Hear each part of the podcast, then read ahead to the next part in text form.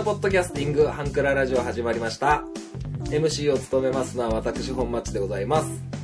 この番組はハンクラッチのように力を入れすぎず入れなすぎずをモットーにお送りする番組でございます。よろしくお願いいたします。はい、えー、来たる3月30日、えー、とうとうこの日がやってきたと。この配信が流れてる頃はアプローチラジオの方で僕が登場してるかと思うんですけど今まさに MC のお二人と収録を終えてアプローチラジオの収録を終えて今こうしてハンクララジオでまた、まあ、本日2本目という形になりますが、えー収録を始めたわけでございますお二人紹介しますアプローチラジオのケンさんとりょうさんですよろしくお願いします。お願いします。はるばるケンです。です。そうだねアプローチラジオ知らない人もいますかそうですね。はい。まあ、自己紹介させていただきますと、私たちアプローチラジオは、えっ、と、ポッドキャストで、回で言う、まあ、ハンクララジオの弟くんでございます。雑談ラジオですね。だよね。雑談を中心としたうんラジオをやってます。今すごい緊張してます。先ほどの収録よりすごい緊張してます。まあなんか形式みたいな最初のオープニングの喋りがあるからねはい。もう、うわっと思ってます。いつも、いつもだやつってよ、すごい。いやはるばる岐阜県からはい。だいたい5時間半ぐらいそうですね。ちょっとね天気が悪くてうん。どうなるかなと思ったけどはい。前日に天気予報見た感じではもう土砂降りだったけど昼過ぎぐらいまで曇りでなんとかこのままうん。おう。ねこれはもうアプローチの2人の力だなと、あれ男だ。ね。さすがですね。ね。はい。あので今収録の現場にはあのアプローチラジオのりょうさんの、ね、彼女がいない状況になってますうん。はい。あの3人で岐阜から来られてはい。そのハンクララジオの収録には、えーミラ・ジョボビッチはいないという状況です、そうですね。今テレビを見ております。はい。新潟のテレビ見てますはい。池抜く、池抜くってやつ見てます。池抜く？池の水ね。はい。はい。いやー、まあ、率直なお二人3人か3人の印象はねはい。まありょうさんははい。もうイメージ通りイメージ通りうん喋りから察する感じほうほう。と言いますとう。ん、なんかねこうアプローチラジオをもしお聞きになってない方がいたら、えーぜひポッドキャストでアプローチラジオと検索してもらえたら出てくると思うんで、えー聞いてほしいんですけどすごくこう落ち着いているのかうなと、ん。あーありがとうございます。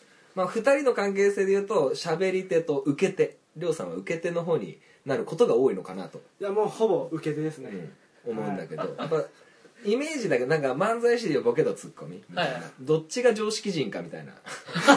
ので言ったらどっちかというと常識人なのはりょうさんかな。はい。で片やケンさんは、はい。あのーラジオでおしゃべりを聞いてる分には、はい。すごくこうクレバーなね賢い人なのかなと。思ってたんですけど、はい。今ねラジオじゃ分かんないねこう決め顔してるそういうキャラなんですよ。あの喋りでは分からない顔面をね多用する ポッドキャスターなんですね。無意味な力が入ってる。でもそのおかげでね、はい。面白いんだけど ありがたい面白い。でね僕がね言いたいのはそこじゃないんですよ。あ、違うんですか？ミラジョですよミラジョ。ミラジョ。はいはい。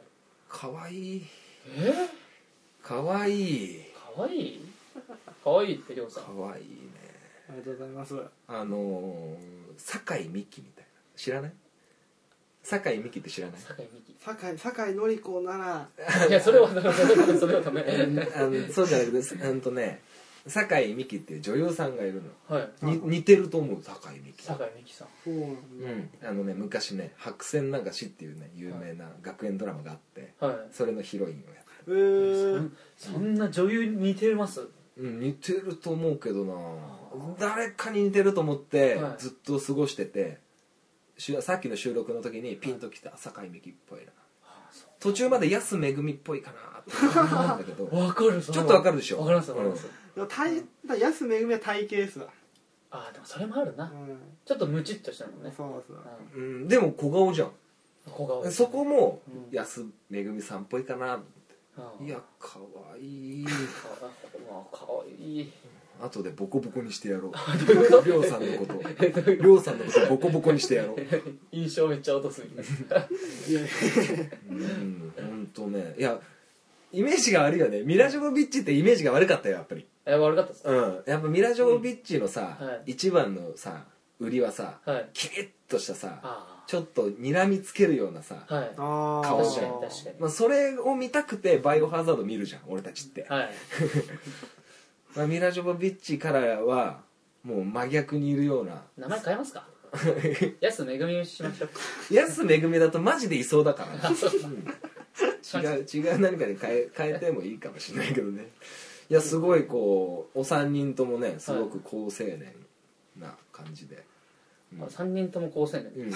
あの女性はなんていうの？こういうの。好う青年、こう。ん。まあ、美女。う美女。あー好青年2人と美女、な美女。ですねうん。ただただ美女、ただ美女。うん、2人がかすむもんね。ああそこまで美女。うん可愛いと思う。本当？うん。俺俺可愛い人に会うとあの目見れないのなかなかこうね、はい。直視できない、どんどん見たってください後で。うん、好きになっちゃうから。ああ。ウインクしてきますよあの子。マジ魔か性の女が。マジか、はい。欲しい。欲しい。ウインク欲しい。まあそういう。複雑なんですよねこの気持ち。どういうこと？本何が複雑なで本町さんでいいんだけどのはい。ケンさんにもするじゃあそういうことをね。まあノリでやってくるから。ん。まあね。だから魔性なのよ。のうん。そうそうそうこうやってウインクしてくるから。こうやってってのは伝わんないから まず。今ウインクのねポうん。ーズしてたけど一回ちょっとお腹痛くなって 一瞬。一瞬で？うん。ちょっと胃がキリキリキリってなったけどね。まあ見た目で言うと、はいもうりょうさんはサッカーやってるってこともあって、はい。もう香川真司にしか見えない。ああね。そうっすが確かに。似とるわ。似てると思う、似てる。人生で初めて言われましたね。本当？はいでも言われて分かった。似とるわ。うん。ああ思いっきり画面グーで一発殴ったような顔してる。俺が殴られた顔してる。そうそうそういや香川っぽいし、まあ、ケンさんはねただのアンパンマンだかアンら パンマン。アンパンマン。アンアンパンマン。アンパンマンじゃないパンパンマンだなもうパンパンマン。パンパンも顔パンパンでパンパン。吉本帰ろうかな。パンパンやでっつって。パンパンやでって言俺巨うわ人師匠にもう言ってもらいたいわ。パンパンやであちょっと似てなかったですね。モノマネしてたの？今。はい今ごめんなさいいやなんかねどんな話しようかなっていう打ち合わせも先ほどしてたんですけどやっぱねこうやって3人ポッドキャスターとして、はい。えーまあなりわいにはしてないけど、はい。まあ仕事の傍らねはい。一人無職がいるけど、あ僕ですか？あのーポッドキャスターやってるからポッドキャストに関して少しはい。話したいなと思ってるんだけど、はい。あのーそうだね。どんな話しようかな。あの収録ははい。マイクを使ってパソコン使ってはい。やってて、あのもう1年。ちょうど1年ぐらいでしょ、そうですそうですね。ねはいアプローチラジオ。はい。どうですか？1年やって。なかなかやり始めの頃と比べるとやっぱりまあまあ道がありましたね。まあ波がありました。うん。すごく。うん。まあでも長いようで短いっていうででも確かにそのラジオ始めてうん。あの確かにまあ面倒くさいとは思わないですけど僕たちがやり始めたことなんで。でもやっぱり落ち込む時はあります。ラジオ的に。すごくなんかこう話す内容ないなとか。うん。だけど毎週やるって決めたからうんうん。やるんですけどこれ無理やりやったところでこの配信面白くねえだろっていう回が自分たちでもあるんですよ。あるある。この回を作らないようにしていく作業を今してますねうん頑張って。いやなんかねあのーやっぱり面白いか面白くないかは一旦置いといて、はい。やっぱ毎週定期的にこの時間に配信されるっていうのが一番の強みだと思うんだよねこのポッドキャストをやってる上で。あああそれは僕たち最初から話してて、その人の習慣そうそうそう。習慣づけるっていうのはね。でそれはね、うん。あの本町さんが言ってくれたその習慣化させるっていう意味で、うん。僕がやり始めたその本町さんの意見を聞いてうん。やったところはある、最初だって不定期だったから。そうだっけ最初最初はもうなんか編集してすぐ出すとかだったんですけど、それちょっとやめた方がいいよみたいなやったっけ？なんかちょっとあったんやっでたっけ？あれ 覚えてない覚えてない。そういうのはありますね。うん。いやだからねそのい毎週やってるとさ1週間の間にそんなエピソードなんて生まれないじゃん。ないですね。なかなか。生まれないじゃん。はい。ないっすね。苦しいよね。きもう奇抜なことやるしかないですよ。奇抜なこと何考えてんの？もう例えばまあ僕の場合フリーターだったんでできたんですけどうん。東京行ったのはラジオのネタになるっていうのがあって漫才をしに行った。漫才のやつね。うんそういうのあと占いとかもほとんどラジオのために行ってて。ああなん扇風機なんとかでしたっけ？扇風機陣いや発ね違うそれ液腺かね。扇風機じゃないからね、うん、そういう意味では確かに何か作ろうって意味で動いてるところはやっぱりあります。ある。そのエピソードを探しに行くことあるよねアルジェリア。アルアルジェリア？アルジェリア。ナイジェリア？うん。い これ聞いてる人しか分かんないわ。俺の漫才やだからねあのであの俺もはい。なんだ何年か前にはい「じゃんけんぽんラジオ」っていう番組の「まあ、特勤マッシュ」っていう大型番組大型ユニットがあるじゃない。はいありますね。あれの俺がもうリスナーもうどっぷり使ったリスナーの時の、まあ、先輩リスナー、はい。もう C 君とはい。同じようにこう新潟に来てくれて、はい。初めてこうポッドキャスターとお会いした。はい。でお二人はポッドキャスターとお会いするのは今日が初めてです初めてですね。はいやっぱなんかささっきもちょっと話したけど、はい。あのポッドキャスターポッドキャストしてなかったらはい。絶対にありえないじゃんこの状況。ありえないです。はい。住んでるところも違えばさ、はい。年齢も違うしさ、はい。ね。もうこんなことって絶対にありえないことを人の人と人をね結びつける、あの一つのねこうコンテンツなのかなと思って。いや本当にそう思いますよ絶対ありえないじゃん。こんなに1週間ぐらい前からさ、はあワクワク。でもちょっと不安もあるしあります。っていう気持ちになるなんてさ、はい。ラジオやってなかったら絶対ありえないじゃん。なんないですね。うん。だからなんかこうすごいこうポッドキャストってこう人をつなげるなっていうのはすごい思ってて。そうですね、最初は何にも考えずに始めたんでただやりたいってなったんでこれが今この形になるとは思ってなかったですねいやほんとさ。だって気づかないところでポッドキャスト界に俺弟できてたみたいなさ。兄貴と呼ばせていただきます。もう勝手に僕たちが。本当にありがたい。共通点が多かったからね。サッカーとサッカーね。あとポッドキャストということで、うん。落語も？そうそうそう。落語とかも、落語好き好き。うん僕も好きなんですよ。でも僕メジャーな、うん。あわかんないですか、うん。あじゃあお後は後であとだよそれ。まあそういうこともありまして兄貴と呼ばせていただいて。これも縁縁かな。もう僕もともと僕が一人でハンクルラジオ聞いてたんですよ、ポッドキャストやる前。なんで聞いてたの？なんでしたっけ？さあなんか特勤マッシュかなやっぱ。特勤マッシュをなんか僕最初から聞いてないんですよ特勤マッシュって、うん。途中から聞き始めて面白いなっ特勤マッシュ面白い。てでケンちゃんも面白いなって、うん。で渋ちゃんもすごいなってそっから入ってったんですかね？なんか。結構俺送ってたもん。ああそうですよね、うん。なんかそれで俺はなんか聞こうと思って聞いて。うん。特勤マッシュでハンクララジオを始めますっていうのをメール読んでもらって。はい。一回一回ちょっとバズった。一回バズったけどそっからもう加工の一途たどって。確かにな、僕が聞き始めた時はもうハブちゃんはいなかったですね。あ本当？いなかったです。じゃあ確か全然だねただハブちゃんがいる回は何個も聞きました。気になったんで。過去のやつ？過去のやつ。あの合コン作戦会。合コン作戦 あれめちゃめちゃあれ俺神回だとあれは自分でも思って笑いましたマジで。うん。いやーなんかすごいなと思ってて。つながりが。いやねサッカーをこうお二人がしてたってことで、はい。やっぱなんか俺現役時代高校でサッカーやってないからはい。すごいこういいなと思ってて。うん。いいやっぱと思います。さ高校サッカーに触れてるっていいなと思ってて。俺も高校生の時からもうはい。小学生相手にコーチやってたから、あだからなんか高校サッカーっていうものに触れてたかったな。あの本当選手権のねあああ正月のさ選手権のあーもうスタンドでもいいからはい。高校サッカーに触れとくべきだったなって今思えばはいっていうちょっとね後悔もあるんだけど、うん。確かにそれは、うん。うん熱いものがありますね、うん。崩れ落ちるっていう感覚はすごく見ててわかりますテレビ見てて。うん。笛があの笛が夢に出てきますもん。うん。ピッピッピーみたいな。でその時ピッチに立ってないんでしょ、はいベンチ。なんでそれ言うんすか？ちょっと今出てた雰囲気で言ったのに。しっかりしとるですねこれは。い いやだからねあの、はい。まあ、何かの縁でこうやってね今新潟に、えーこうやって3人が揃ってるということで、はい。はい。じゃあねあのオープニングを終えて、はい。はい。ちょっとねあのスペシャル企画の本町 FC にはい。なりたいと思います、はい。よろしくおお願いします。ますはい、ということで、えーハンクララジオ3人で、えースタートしていきたいと思います。最後までお聞きください。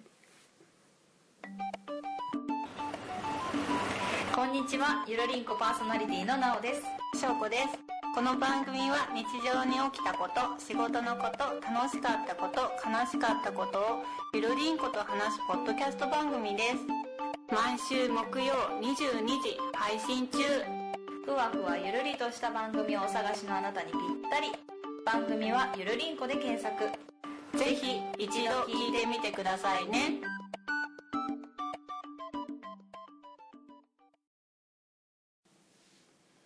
本町 FC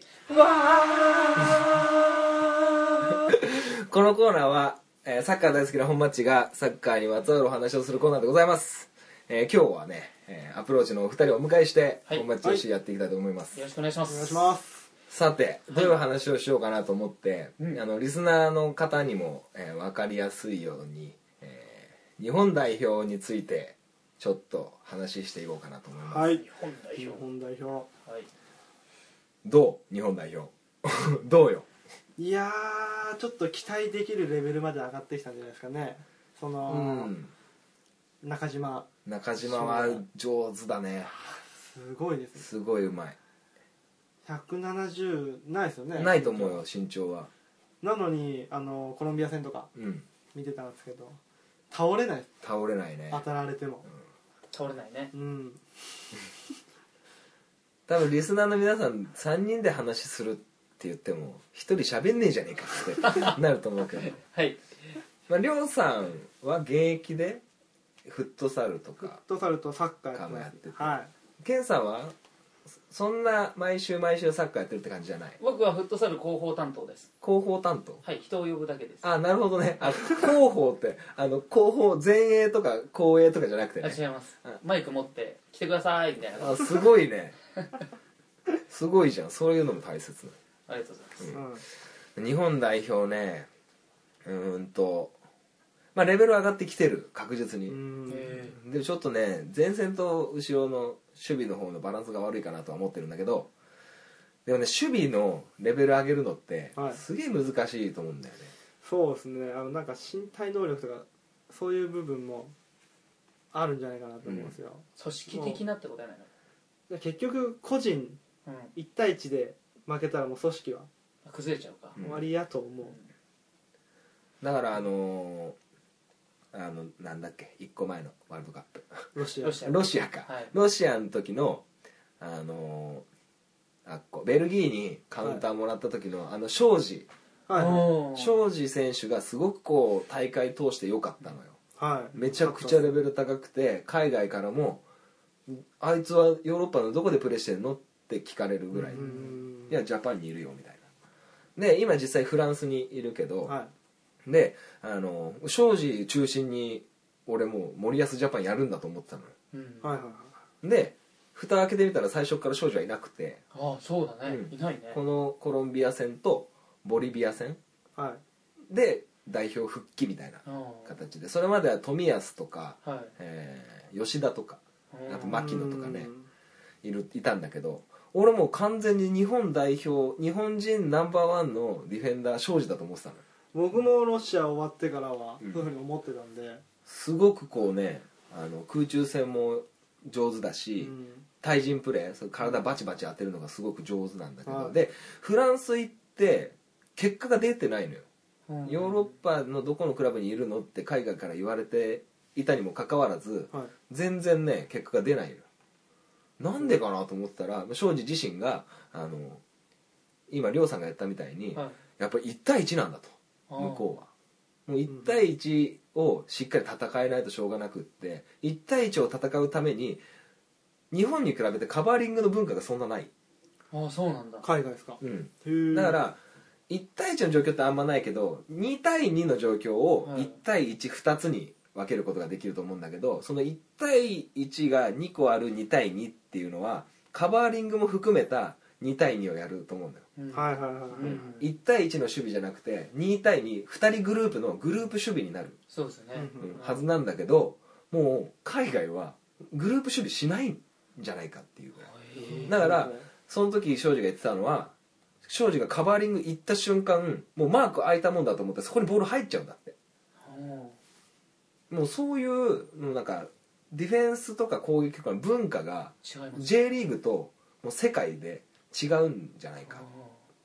でそうなった時に俺が常々言ってるのはやっぱ1対1で止めなきゃいけないところをカバーリングに頼らないで1対1でちゃんとストップさせないと難しいと。だからもうディフェンダーとしてもう速度がないやつはもう無理、速度っていうのはスピードとか、うん、走る速度もう物理的に。うんで今までの日本はそういうグループ守備だったり作戦うん。みたいなのでなんとかやってきたけど、ここがベスト16ワールドカップベスト16とベスト8の大きな壁なのかなと思って、なるほどね。守備のスピード、うん、でもスピードを求めちゃうと、は日本人ってすごくこう華奢な選手が多いから、うん。はい空中戦でぐちゃってなったり、うん。ね、一瞬の速度でキュンってかわされちゃうともうどうしようもなんなかったりするんだけどそこをね日本がどうやって変えていくのかなっていうのが期待してるんだけどやっぱその中心にはやっぱ庄司がいてほしいのよ個人的には。そうっすね。心からな。うん。冨安もすごいいい。冨安もね、ううんまいのよ。はうまいね。冨安俺一個前で使いたいよボランチですか？ボランチで。あえー確かにこう日本のボランチって、そのタッパー身長ある選手、ん。あんまいないですねいないいない。そこでは跳ね返せるともっと楽に守備できると思うし、まあ、速度はそんなある方じゃないんだけどでかいしねヘディングうまいしね、うん。何よりキックがうまいセンターバック久しぶりに見たもんあうん。今までセンターバックでキック上手だなって思うなんてあんまいなかったもんね。吉田麻也はあれうまい部類に入るんですか？キック？はい。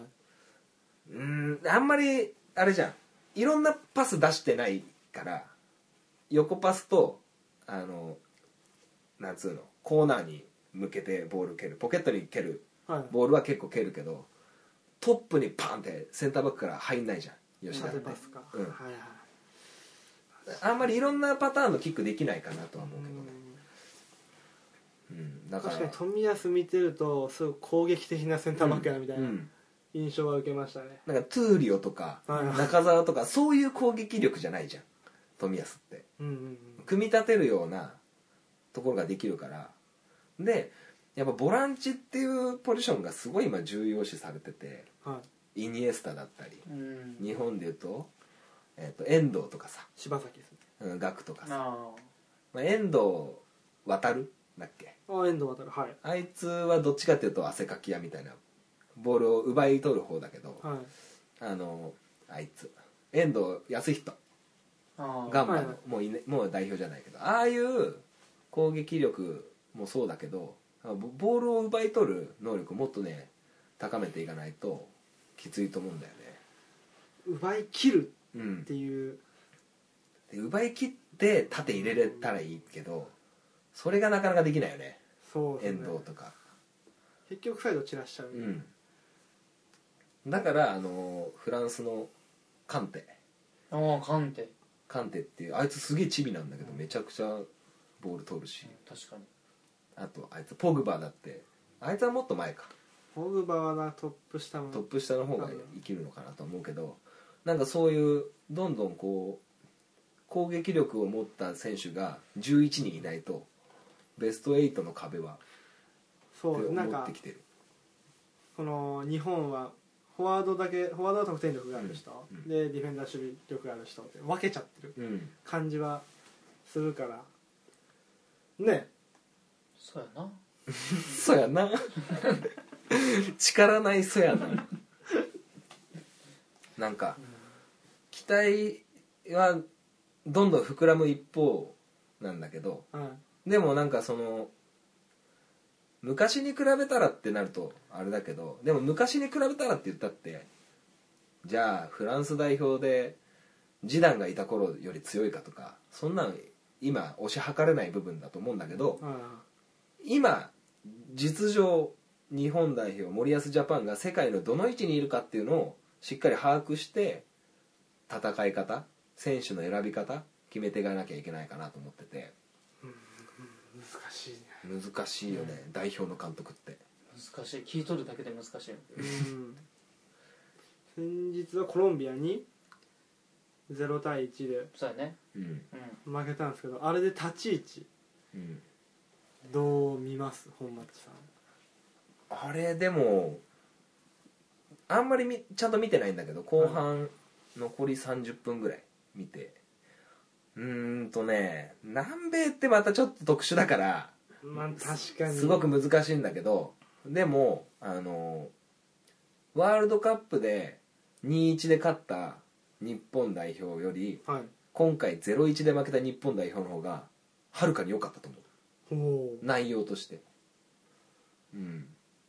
まあでも内容内容があっての結果なんだけどでもメディアはさ結果見てもう負けたら負けだしはもう0か100しかないから、い僕ちょっと気になるのがあって新聞で0-1で負けたら赤敗って惜しいうん。負けて書くじゃないですか、うん。あれやめてほしいなと思って。うん。なんかあの空賞みたいな。はい。勝った時もそうでしょ。で惜しくも負けた、うん。あれね。でも負けは負けなんだよ。だからもっと批判しないとうん。強くなれるのかなみたいこれはもう人間性だよなな海外とかやったらうん。結構叩くじゃないですか、うん。たたあれいいよね。はい、なんで日本の記者ももう負けは負けでどこダメどこダメみたいな。辛口コメントみたいな、うん。どんどんねセルジオ・エチゴみたいなのばっかりになったらいいと思うよ、誰も見なくなる。でもそういうとこもそういうとこも変えていかないと、うん。だからベストその変えていくのって、はい。今言ったように日本代表が変わるために J リーグが変わって、はい。で J リーグを変えるために J リーグを取り巻く環境全てが変わらなきゃいけなくて。だから日本っていう国が変わんないと世界に太刀打ちできないんじゃないかって俺も思国？ううん国全体で。国が全部変わる。でブラジルとかアルゼンチンなんてもう大変よね。上げて応援するぐらい代表戦でオウンゴールなんかした日にはああああもう空港怖くて帰れねえよね。行けねえよね。あそうなんだ。そういう文化だしね。コロンビアの選手もそれで昔ね。昔。どういうこと？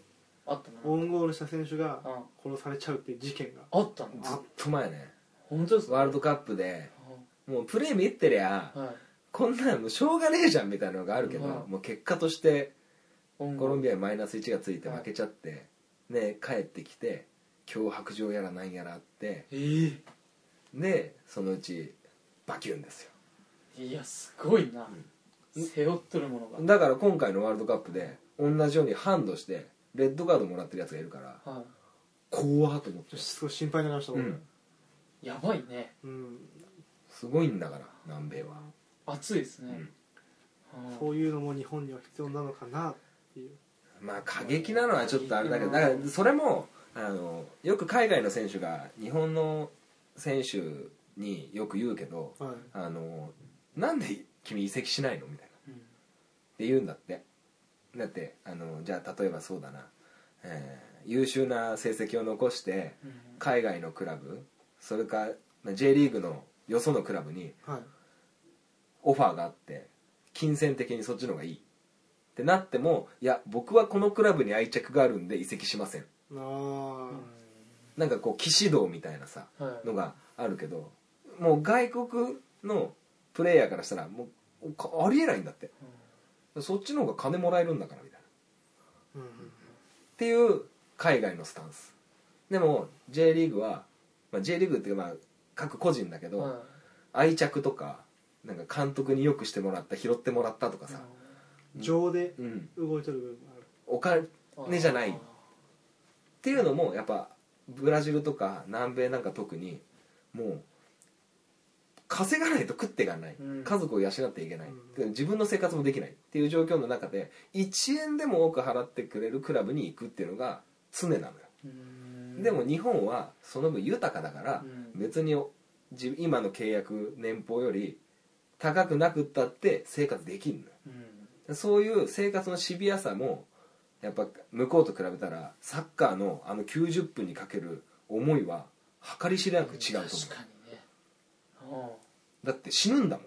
そうですね、負けたって惜敗っつって惜しかったねっつってよしよしされちゃうんだよ日本は。やばいですね、うん。そう考えると、そうなるとうん。ベスト16を本当に突破しようってなった時にもっとねこう変えなきゃいけない部分ってプレーだけじゃない他の部分にもいっぱいあるはずメディアとかうん。国民性とか。うん、だから日本全体っていう言い方なんですね、うん、あーあ深いなああそれは俺ケンさんの口癖ですね。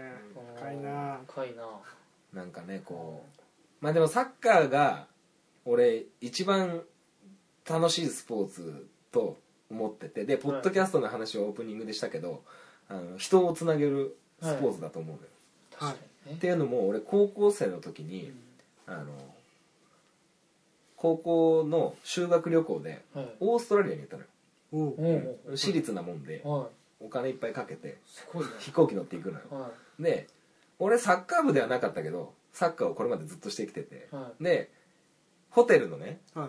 ロビーからエレベーターに行く時にちょうどエレベーターが地下1階にバーンって降りてエレベーターがガーンって開くと砂浜なのよ。もうビーチに直結してるんですげえ。でそこからビーチのエレベーターから上がってきた人たちと俺が待ってたエレベーターが勝ち合って、はい。俺のエレベーターパーンって開いたら砂まみれでボール持ってる人がいたのよ。で俺が乗る乗るじゃんエレベーターの中乗ったら偶然なんかの拍子で俺の足元にボール転がってきたのねこれ来たぜと思ってちょっとねリフティングのね小技でもチュチュチュってしたもんだから「ワオブラボー!」ってなっておはもう俺英語の授業なんかまともに受けてないからあのなんか「ジャパニーズ!」みたいな「I'm Japanese!」みたいな感じで言ってたらあの向こうもなんか「アルゼンティーナ!」みたいなオーストラリアでアルゼンチンの人だったのよ。ああそういうことか。うん。おでもアルゼンチンって分かった瞬間に俺が高校生の時だから何年前だ？1020 20年前より過ぎか？1 5 6年前。はい。その時の有名なアルゼンチンの選手をサビオラサビオラ!とか すっげえ古い選手なんだけどアイマールアイマールとか言っていろんな選手の名前言ったら「おお!」とか言って。で向こうはアルゼンチンだからはい。日本の選手って高原を知ってるのよおおあうん。あの寿司ボンバーの、うん高原。今どっかでやってんのかな。あ琉球ですよね。琉球？沖縄沖縄。なんかやってるよね,、はい。ね高原高原みたいななってすごいそのエレベーターの中だけちょっと盛り上がって。不思議な光景やな。でその後もなんかロビーですれ違った時に俺高原って呼ばれるの。お高原高原みたいな。もうボール1個で国越えて日本人とアルゼンチンの人がオーストラリアでボール1個でコミュニケーション取る。うんこれはこんな素晴らしいスポーツないでしょって思って。すごいですよ本当に。うん。このボールにのに詰まってる。そういうのって。乗って。下手だな。すごいのよ。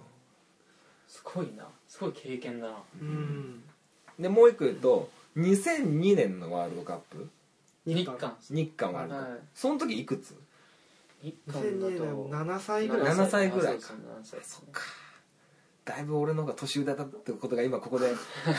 なんだけど俺が当時高校1年。はい。で俺ね茨城のえーっと鹿島スタジアムか、はい。鹿島スタジアムのイタリア対クロアチアのゲームにチケット当選して行ったのよ。はい。電車乗り継いで。で結果1-1だったかな。デルピエロが同点になったのかな。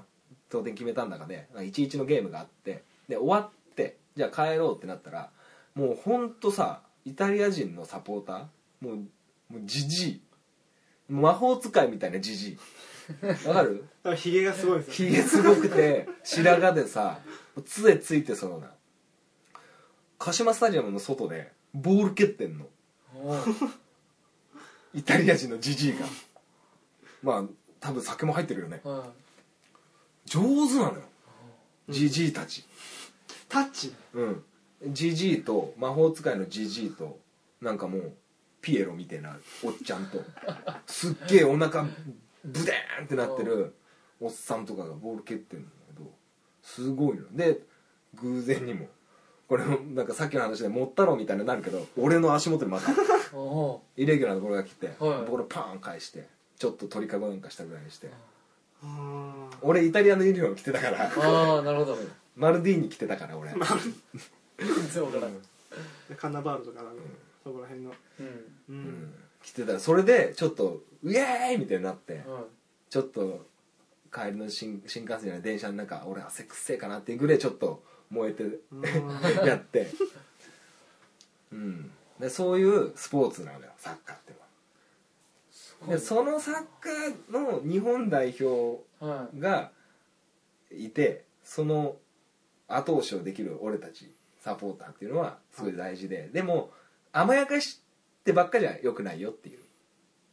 俺たちの代表でサッカー世界にややってきてもらってるけど俺たちがちょっと心を鬼にして言わんきゃねえとか言わんきゃねえよねって思ってて。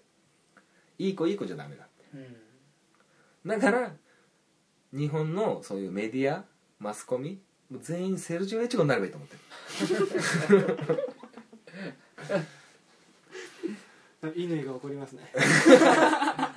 あったね。怒ったの？反論しとった。ワールドカップのなんかあったよね。ありましたねもっと褒めてくれたとう？んなんかねおやってんのおめえじゃねえんだみたいなね。そうだだったら監督やってみろみたいな。そうそうあそう。いうことか。監督も大変なんだそうですね。まあそんな感じではい。日本代表の未来はい。並びにははい。日本代表がどれだけ頑張ってるのかそしてあのサッカーっていうスポーツがどれだけこう人をつなげるかまるでポッドキャストのように。はい。もう無理やりくっつけた、はい。まあ、そんな感じでね、はい。サッカーをしているお二人とこうおしゃべりできてすごく久しぶりにこうサッカーについてこう喋れたのですごく楽しかったです。ありがとあうございます。じゃあ、えーもう時間もそろそろなってきたんで、えー終わっていきたいと思います。本町 FC 試合終了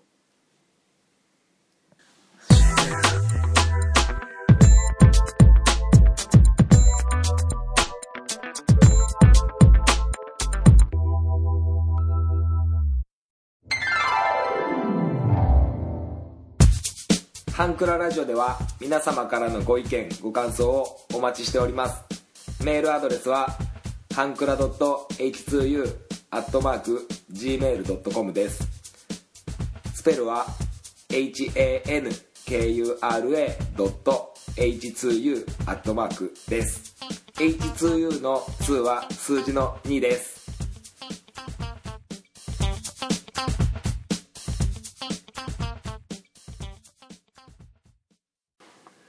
はい、エンディングでございます。最後までお聞きいただきありがとうございました。